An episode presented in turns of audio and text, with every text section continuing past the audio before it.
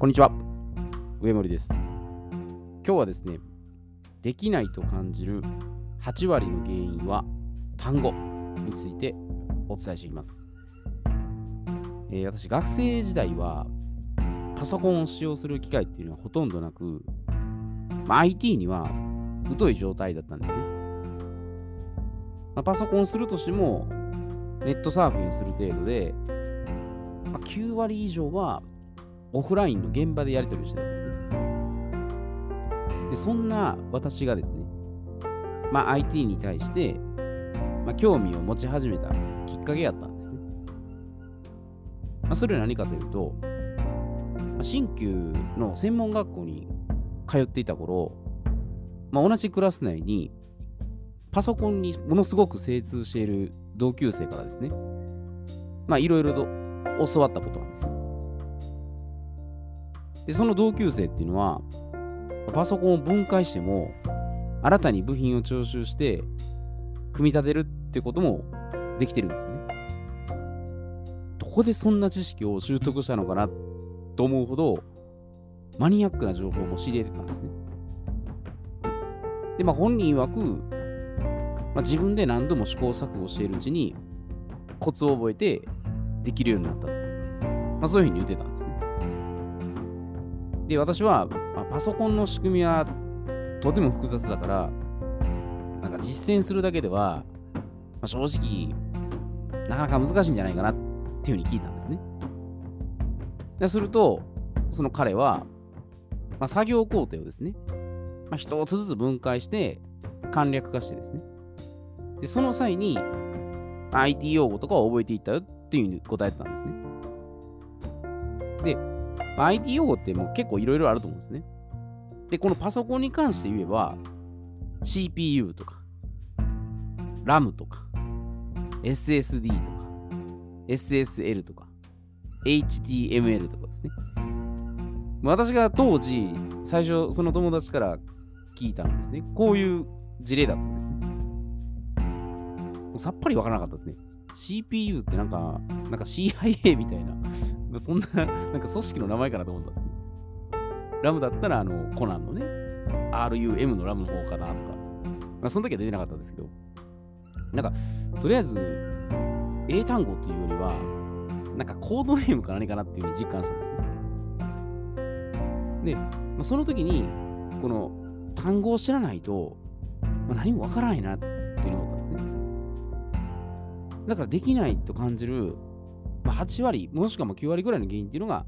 単語っていうのは、こう紛れもなく事実なんです。だから日本語でも単語を知らないまま、相手とのコミュニケーションっていうのは成立しないんですね。日本語でも結構1万語から多分1万5千語ぐらいはあるって言われてるんですね。で、そのうちでも使ってるのは、まあ、10分の1の1000から1500語ぐらいですね。で、ボディーランゲージだけではやっぱり限界があるんですね。まあ、日本人同士だと、身振り手振りでなんとなくわかるかもしれないですけど、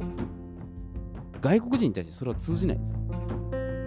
なんとかできないこともないです、やっぱり限界あります。で、かといってじゃあ、単語だけを丸暗記すればいいっていうわけではないですね。いやこれ、いわゆる学校教育方式ですね。まあ、知識とか、情報とか、データですね。でこういったものをなんか機械的に詰め込むあのインプットオンリー教育ですね。これはあの途中で幻滅して挫折するのがオチなんです。だけに私はあのこの学校教育に対してものすごく抵抗を感じてました、ね。ただただ詰め込むと。で試験のために丸暗記してそのテストを点数取るために勉強すると。ものすごく苦痛でした。で、そこで実際にじゃあアウトプットしながらインプットと並行するってことです。でそうすると、まあ、定着しやすいです。まあ、これ勉強に限らず、まあ、いろんなこともそうですけどね。で、まあ、厳密に言えば、あの4つの学習タイプですね。まあ、これに沿って取り込むってことがやっぱ好ましいですね。で、IT 用語で、まあ、どうするかっていうのをこれ簡潔に例えると、4つの学習タイプってまず、なぜ、何、どうやって、現実的にっていう、まあ、この4つのタイプです。で、一番最初にこのなぜた、なぜがまず来るんです。で、IT 用語とすれば、なぜ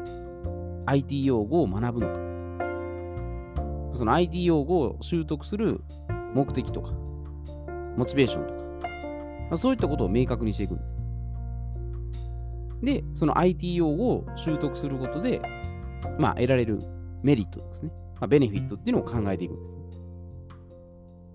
最初にこの IT 用語の意義を考えるんですね。目的とか。で、その次に、それ IT 用語とは何か、何を考えるんですね。で、その時に代表的な、まあ、事例とか、まあ、根拠、論拠とか、まあ、それこそデータとか、証拠っていうのを掴んでいく。まあ、IT 用語の歴史とかも把握するのもいいと思うんです。だから目的が分かって、まあ、IT 用語っていう定義が分かったとしたら、じゃあ次はどうやって IT 用語を習得していくかってことなんです。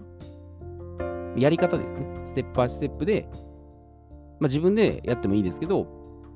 まあ、そういう精通してる人にですね、やり方を教えてもらうっていうのはいいですよ。まあ、もしくは、まあ、そういう参考書があるんだったら、参考書とかを手本にして、まず練習をしていくとですね、完璧なフォームで、きっちりその IT 用語が使えるようにですね、マスターしていくということです。で、最後に、まあ、現実的に、まあ、IT 用語を実践していくということです。早い人だともうここをすぐやる場合が多いんですね。で今すぐ、例えばウェブサイト上で簡単な IT 用語を使って、まあ、ブログとかを作成してみるとかですね。まあ、さっきの SSD とか SSL とか HML とかですね。で、もしくはこう同様にこう歩んでいる人からですね、こういう IT 用語とか学んでいる人から、まあ、実体験聞くってことも、まあ、非常にいいと思うんです。実体験の方が一番リアルに机上の空論じゃなくてですね、経験してるってことです。で、この、まあ、IT 用語っていうのが分かれば、その編集とかですね、あるいは分解してその組み立てるっていうところまでカバーできるんですね。でもこれ、あの英語の習得にも活かせるんですね。で英会話でも、この重要な英単語を、まあ、大体約2000語ぐらい覚えたら、まあ、ある程度話せるようになるとは言われています。だから自分が4つの学習タイプですね。まあ、どのタイプかを把握した上で、自分に合ったやり方で単語を習得していくってことです。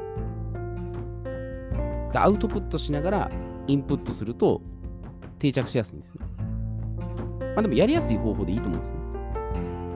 で人によってはまずインプットしてからアウトプットするっていう方が、まあ、得意な場合ってもそれはあると思うんですね。何タイプの人ですね。学校の勉強とか好きな方はひたすら知識を定着させてであとやり方ですね。学んで実践するっていう方もおられますし、まあ、最終的にもう今すぐ体験しながら学んでいく。ま、アクションしやすい人はもうそういう人にやりますよね。そういうやり方やりますよね。ただ、インプットだけで終わって、そのまま放置していると、これ他人に今度教えるってことが難しくなるんです。だから、物事を理解する目安として、まあ、第三者ですね。知らない人に教えるってことによって、その相手がそれを聞いてですね、理解して、で実践してですね、変化していれば伝わってるってことなんです。ただ学んでるだけで何も変わってなかったらこれは伝わってないんです。だからアウトプットがこれほど重要視されるっていうが、まあ自分もそうですけど、相手もですね、相乗効果で進化するからなんです。だからおそらくこのアウトプットっていうのを8割ぐらい、インプット2割って言われるのはこういうところなんですね。で、まあ、初めは誰でもやっぱゼロからスタートです。ね何も知らない状態から、状態からやっていくんですね。だから未知の領域だらけです。初めから頭に全部入ってるわけじゃないんです。だから、専門学校時代のね、同級生の彼も、まあ、最初から全て、まあ、IT 用語とか、専門知識を丸暗記してたわけじゃないんです。こう実践しながら習得してるんです。で、まあ私に対してそれを教えてくれたから教えるってことで、で、私がそれを今度使って、まあ、実際にやるということですね。で、どんな単語でも、その習得する以前にですね、あの気をつけておくべき大切な観点があるんです。でそれは何かというと、感情的に落ち着いて安定してるってことです。だ取り組む前に単語が難しくて訳がわからない。複雑すぎて意味不明だとか、まあ、自分の頭では到底理解できないとかですね。まあ、こういった感じでネガティブワードですね、最初から心理的に無理だという認識して抵抗すれば、もう潜在意識にできないってイメージが刷り込まれていくんです。すると、もう作話と言い訳を連呼して、こう実践しない方向に進むんです。やらない理由をたくさん作るんです。もう自分は無理だからとか、これ難しいとか、もうできないとか。でもだってどうせっていうあの 3D ワードを使うんです。なのでこれ悪循環に、まあ、陥らないためにですね、感情を安定させるんです。でそれには瞑想であったりとか、アファメーションであったり、まあ、20分ぐらい仮眠を取るとかですね。まあ、リラックスしていくってことです。で、この心身ともに落ち着いたら、じゃあどうすれば簡単にできるかっていうのを一つずつ分解して考えるんです。で、ものすごくこれ極端に考える、例えるとですね、まあ、1日1個ずつ IT 用語を習得していくとか、まあ、IT 用語は何語あるかちょっとわからないんですけど、もうこれぐらいの最小単位まで細分化して実践できることに落とし込んでいくとです。で、毎日継続して習慣化できたら、じゃあこの1ヶ月後です。1日1個ずつやったのを、今度は1ヶ月後に1日2個ずつ増やして、負荷をかけていくということです。で、いきなり1日10個とか20個ってやると多分ハードルが上がるんですね。で、結局2日目3日にやったらやらないってなるんですね。で、私自身も IT 用語に関してはもう全然不十分ですし、わからないことだらけです。だからやっぱ実践しながら、まあ、じわじわと覚えていくっていうのがいいんですね。で、まあ、単語に関係なくですね、やっぱ物事を習得するコツっていうのは、これはあくまで私なりに考えてることなんですけど、まあ、10年以上、短くても3年以上の長期的な視点で計画するということです。1日2日ってはちょっと短すぎるんです。1週間でも短いですね。せめて1ヶ月は、まあ本当は3年がいいですね。3年ぐらいは、それぐらいのスパンで見た方がいいですね。で、あと焦らず、コツコツと時間をかけて取り組む。で、重要なポイントに絞って、で、最低7回繰り返すとです。7回ぐらい繰り返したら、定着するって言われてますね。でそれも重要な5%とかですね。本当に必要なことに絞って繰り返すってことです。で、今度は相手の行動が、ま変化するように具体的に教えるということです。教えることで、まあ、自分がやったことが身につくってことです。で、これらをもう本当に絞り込むと、もう極論ですけど、もう時間をかけるんです。時間をかけて、で、何度も繰り返す。もうこの2つに尽きるんです。でカップラーメンのように、インスタント形式ですね。3分ですぐ結果が出るっていうのは、こんなありえないんですね。だから焦って結果を求めても、あの瞬間風速で終わるんです。もう亀のごとく、もう地道な継続をもう積み重ねていくってことなんです。まあ、人間それはやっぱりね、あんまり長すぎて、ちょっと、うんっていう感じもあるんだと思うんですけど、でも実際に本当に成功してる人とかですね、うまくやり続けてるって人はもうこの地道な継続なんです。カップラーメンみたいに最短最速で3分間でできるとか、まあ、そういうのないんですよね。本当にだから長期的に、もう極に言ったら80歳超えてでも、今の仕事であったりとか、まあ、英語の習得でもそうなんですね。そこぐらいかけてまでやってもいいんだなぐらいの、その方が気持ちもリラックスできるんです。焦って結果だけ出そうとするから、やっぱなかなか出てこないです。だから長期的にじわじわとですね、で、まあ、1日単語やったら1個やったら1個でいいんですよ。1個ずつ覚えていって、365日やったら365です。で3年したら1000ちょっといくんですよね。で、これってもう福利になるんで、1年間でやるよりを2年、3年でやっていくと、どんどんどんどん、本当に釣りも積もれば山となるじゃないですけどね、重なっていくので、まあ、そういった意味で単語一つ、こう、ただ覚えるだけじゃなくて、まあ、いろんな角度からですね、アプローチして、まあ、身につけていったらいいんじゃないかなというふうに思います。えー、では今日はこれで失礼いたします。